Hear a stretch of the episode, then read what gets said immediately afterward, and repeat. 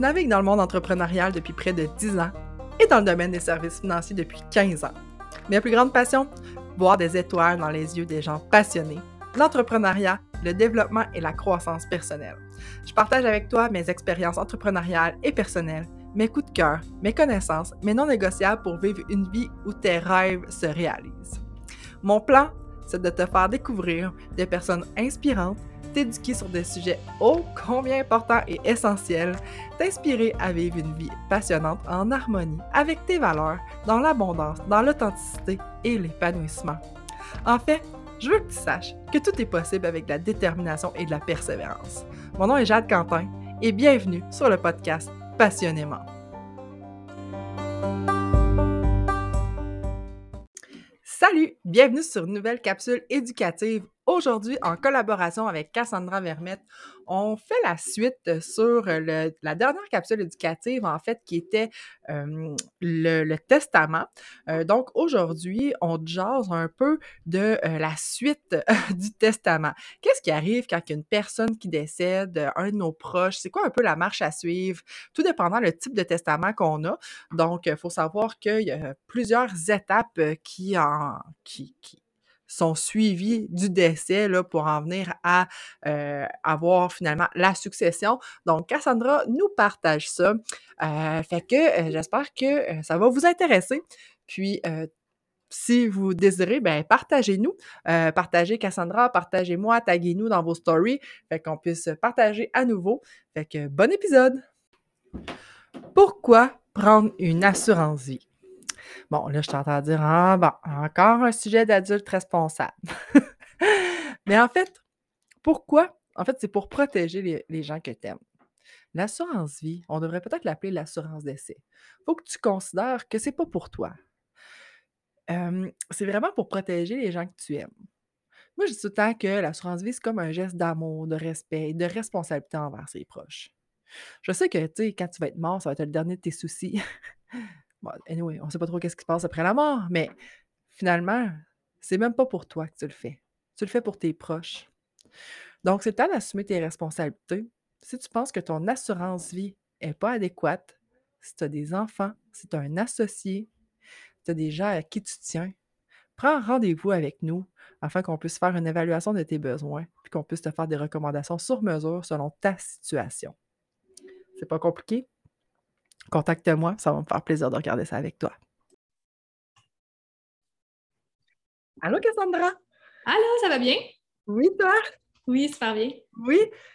on s'est dit qu'on allait faire une mise en contexte pour euh, s'imaginer un peu qu'est-ce qui se passe lors d'un décès, là, par mm-hmm. rapport au testament, par rapport aux différents types de testaments. Puis euh, on, pense que, les mises en contexte, ça, ça fait bien réfléchir. Là, donc, mm-hmm. euh, oui, c'est plus facile à imaginer aussi. Oui, c'est ça. Puis, euh, ben, à un moment donné, ça l'arrive. On le fait parce que ça l'arrive, puis il faut que. non, c'est ça. Oui, puis c'est une question qui revient souvent par rapport à nos clients. Là, comme, oui, je fais un testament, mais comment mes proches vont le savoir? si je l'ai mis à quelque part qu'ils ne l'ont pas trouvé ou quelque chose comme ça, c'est quelque chose qui est quand même euh, insécurisant. Euh, fait que voilà, fait que je pense que ça va être un sujet qui est quand même pertinent oui, vraiment. nécessaire, hein, parce qu'on ne s'en sauve pas. C'est sûr qu'il y a toujours quelqu'un dans notre entourage qui, peut, qui va décéder éventuellement. Ouais. dans le futur, lointain, lointain, on espère. Euh, donc, c'est ça. Fait que c'est sûr que avec le testament, c'est sûr que on va partir autour de la base, bien, si la personne a un testament notarié ou pas, parce qu'il n'y a pas de registre des testaments faits à la main, ni fait devant témoin. Évidemment. c'est ça. Fait que, dans le fond, dès que quelqu'un décède, la première étape d'une succession, c'est de faire des recherches testamentaires. C'est l'étape 1, on ne peut pas ouvrir de compte, on ne peut rien faire sans cette étape-là. Donc, cette étape-là peut être faite euh, par nous-mêmes ou avec un notaire. On va demander de faire faire les recherches, donc on fournit quelques informations personnelles, la preuve de décès, et on va lancer une recherche pour savoir si la personne avait un testament fait devant notaire. Euh, cette recherche-là est possible parce que la Chambre des notaires a un registre des testaments et des mandats de protection aussi. Donc, dès qu'on fait un testament devant notaire, le notaire n'a pas le choix de l'enregistrer. C'est dans nos obligations déontologiques. deux fois par mois, on doit faire l'enregistrement des testaments. OK. Donc, euh, c'est ça. Fait qu'on fait l'enregistrement, ce qui fait en sorte qu'il y a un registre qui existe pour savoir est-ce que le testament, est-ce qu'il y en a un, il a été fait devant quel notaire, quelle date. C'est pas le contenu du testament n'est pas dans ce registre-là. C'est vraiment juste l'information du nom du notaire, nom du client, la date. OK. Euh, donc, c'est ça. Fait quand on fait les recherches testamentaires, le notaire va les faire à la Chambre de notaire et au barreau du Québec aussi, qui a un registre euh, des dispositions testamentaires également. Pour ceux qui le feraient devant un avocat, donc devant témoin, ils peuvent l'enregistrer. Euh, mais ça, c'est plus rare, du moins de, mon côté, ça ne m'est jamais arrivé d'avoir un testament au barreau.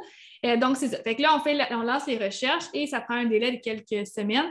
Et on va avoir le résultat, par exemple, à la Chambre des notaires qu'il n'y a aucune inscription, donc il n'y a aucun testament qui existe, ou ça va dire Ah, il y a un testament qui a été fait telle date devant tel notaire, voici les coordonnées. Et la personne a contacté. Donc, à ce moment-là, si on n'a pas trouvé la copie du testament dans les choses du défunt, bien, on va contacter ce notaire-là qui va pouvoir nous acheminer une copie, nous l'émettre. C'est sûr qu'il y a des vérifications à faire. Est-ce qu'on a le droit d'avoir la copie? C'est sûr si c'est le voisin qui le demande, peut-être pas. Et donc, euh, il y a des vérifications qui sont faites. Et après ça, le notaire pourra fournir moyennant certains, certains frais, une copie conforme du testament, ce qui fait en sorte que le testament est toujours accessible. Puis si les recherches testamentaires ont été faites par un notaire qui n'est pas celui qui avait fait le testament, bien, c'est sûr qu'on va finir par le retrouver, ce testament-là. C'est à ça que ça sert de faire les recherches. Donc, euh, voilà. Puis si le notaire devant qui vous aviez fait votre testament n'est plus en pratique, bien, ça va écrire dans les résultats de recherche que ce notaire-là, par exemple, ne pratique plus, puis que le greffe a été cédé à un autre notaire. Donc, on va contacter ce notaire-là pour avoir la copie qu'on avait fait. Quand on est notaire, notre greffe doit euh, toujours être, euh, pas, j'allais dire légué, mais doit, être laissé à un autre notaire. Donc, si moi, je quitte la profession, si je quitte euh, pour, à ma retraite ou je décède, ben, c'est sûr que mon greffe va être transféré à quelqu'un d'autre ou dans le pire des cas, sinon ça peut être à la Cour supérieure aussi. Donc, c'est toujours accessible. Tous les originaux, tous les actes qu'on fait sont toujours accessibles d'une façon ou d'une autre, même si le notaire ne pratique plus. Donc, c'est un peu l'avantage d'avoir un testament devant notaire, c'est que ce ben testament-là ne peut pas être perdu, ne peut pas être ignoré, ne peut pas être détruit non plus. Donc, si votre copie est, perdue, est détruite, il y a un feu, quoi que ce soit, ben, vous allez toujours pouvoir en avoir une autre parce que votre notaire conserve l'original dans sa voûte anti-feu. Donc, euh, voilà. Puis ça, c'est ça. Fait que si on a un testament devant témoin, devant euh, fait à la main, mais ben, c'est sûr que ces testaments-là ne seront pas trouvés. Donc, eux, il faut vraiment mettre la main dessus pour qu'on puisse les mhm. faire vérifier. Si jamais euh, la personne qui tombe dessus, ça ne lui convenait pas, ben, ça se peut que ce soit détruit. c'est un peu. C'est un peu des désavantages de ces documents-là parce qu'ils ne sont, pas prêts à être utilisés, sont pas, euh, on ne peut pas les utiliser sans les faire vérifier. Puis il y a des démarches qui vont avec ça, puis il n'y a aucune certitude qu'on va les trouver et qu'ils ne seront pas détruits par la personne qui va les trouver, si jamais son nom n'était pas sur le testament. oui, c'est ça. J'avais une question, ben, tu sais, comme on se disait tantôt, euh, euh, par rapport au testament, euh, mm-hmm. pas, tantôt, excuse. Ben, en tout cas, bref, dans l'autre épisode. oui. pour vous autres, c'est pas tantôt, mais pour nous autres, c'était tantôt en fait, s'il y a un testament holographe là, ou euh, signé devant témoin ou quoi que ce soit, mais qui mm-hmm. avait déjà eu auparavant un testament devant notaire, lequel est le bon testament finalement, même si c'était fait après? Tout ça. Ben, là, c'est, ça, c'est un scénario qui est compliqué parce que c'est sûr celui qui va sortir sur les recherches, si c'est le notarié. Euh, on n'aura pas d'avis comme quoi on en a peut-être un à main après. Mm-hmm. Euh, fait que ça va dépendre du celui à la main ben, ça, il a été fait de quelle date? Et là, après ça, qu'est-ce qu'il prévoit? Est-ce qu'il annule tout ce qui était dans l'autre? Est-ce qu'il vient juste changer une coupe d'affaires? Est-ce qu'il vient juste complexifier la succession au complet? Euh, parce qu'habituellement, quand on fait soi-même, il manque des affaires. Euh, fait que c'est ça. Fait que c'est sûr que c'est le dernier testament qui vaut, mais est-ce que le dernier testament couvre tous les points que le premier couvrait? C'est une autre affaire. Et, euh, fait que dans ce cas-là, appelle un notaire, puis ça se peut que ce soit compliqué. oui, je comprends, mais est-ce que ça se pourrait que quelqu'un, exemple, ait fait faire, je ne sais pas, euh, mettons, en, 2000, en l'an 2000, un testament parce qu'il était marié ou conjoint de fait avec une femme ou, peu importe, il avait des enfants, puis que là, finalement, il se refait une, nouvelle mm-hmm. vie? Puis il signe quelque chose en disant je, je, ne veux pas que mon autre testament ait lieu d'être parce que ma nouvelle conjointe, je veux qu'elle hérite de tout. Mm-hmm. Est-ce que s'il y a un papier comme ça, ça peut être légal ou. Euh? Oui, mais ça serait considéré comme un testament holographe et qu'on irait le faire vérifier pour prouver que c'était bien, la personne était apte, tout ça. Puis, euh, fait que ça serait, ça serait ce testament-là qui prévaudrait parce qu'il a été fait après. Mais c'est sûr que c'est ça, c'est plus compliqué. Puis là, ça dépend qui, qui va le trouver, ce testament-là. Ça dépend de mille affaires, là. ça dépend comment il est rédigé, tout ça. Mais c'est sûr que habituellement, c'est le dernier testament qui, qui vaut. Fait que si ce testament-là est valide, ben, il risque de, de prendre un dessus sur le testament notarié, là, euh, même s'il n'avait pas été enregistré. Fait que suffit de le trouver. Ouais, c'est ça. Bonne chance. Ouais, c'est ça. Bonne chance. C'est là que c'est le trop, oublie ça. Là. Ah, oublie ça. C'est ça, il va disparaître. Là. en tout cas, je ne sais pas, mais à sa place, peut-être que je serais tentée de. moi aussi. Un petit peu de joie, là. Oups, il s'est glissé. il y a eu un coup de vent.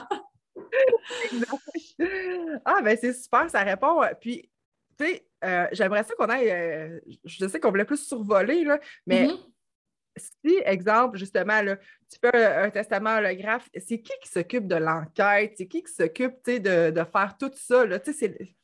Oui, ben, même, même les recherches testamentaires, qui, qui décide de lancer ces recherches-là, souvent, ça va être la famille, les gens qui pensent peut-être qu'ils ont un intérêt dans la succession, c'est sûr, tu sais, quand, par exemple, mon conjoint décède, je vais le porter de faire les recherches parce que je me doute que ça doit avoir rapport à moi ou mes enfants.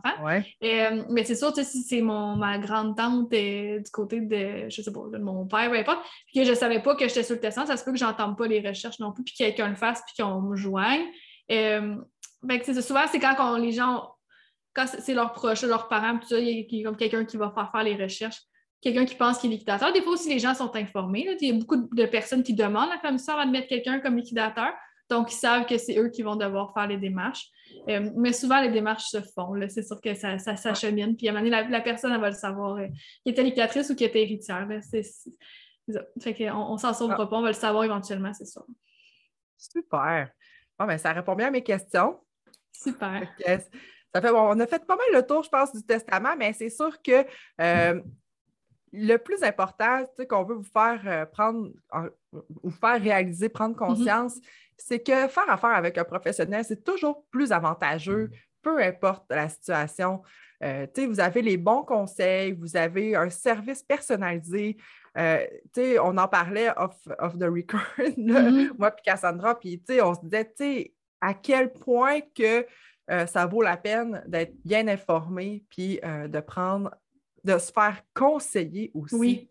Ben, c'est ça, euh, ça, vaut la peine de prendre le temps de, parler avec un professionnel qui est vraiment formé en la matière puis qui nous conseille par rapport à notre situation, pas juste des informations générales qu'on retrouve sur Google ou peu importe, vraiment des, conseils adaptés à notre situation, à nous. Puis c'est ça qui vient faire la différence entre imprimer un formulaire, faire son testament comme ça, ou aller voir un notaire puis parler de telle situation. Moi, je ne sais pas, j'ai une entreprise, j'ai telle affaire que je veux prévoir. Il faut que ça soit adapté chaque personne est unique, fait que chaque testament devrait l'être aussi. Complètement. Oui, c'est ça. Fait que ça vaut la peine de prendre le temps puis de contacter un professionnel pour, là je parle des testaments, mais pour tous les, tous les domaines, on devrait tout le temps se référer à la personne qui est la mieux formée en la matière et non pas à monsieur, madame, tout le monde. Exactement. Eh ben, merci beaucoup encore pour ces informations ton temps. Puis on s'en va sur une prochaine capsule. oui, merci beaucoup. Bye bye. Bye.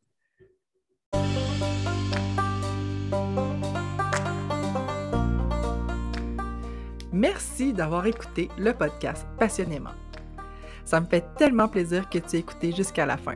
Si tu aimes le podcast, la meilleure manière de le soutenir, c'est de le repartager avec les gens que tu aimes.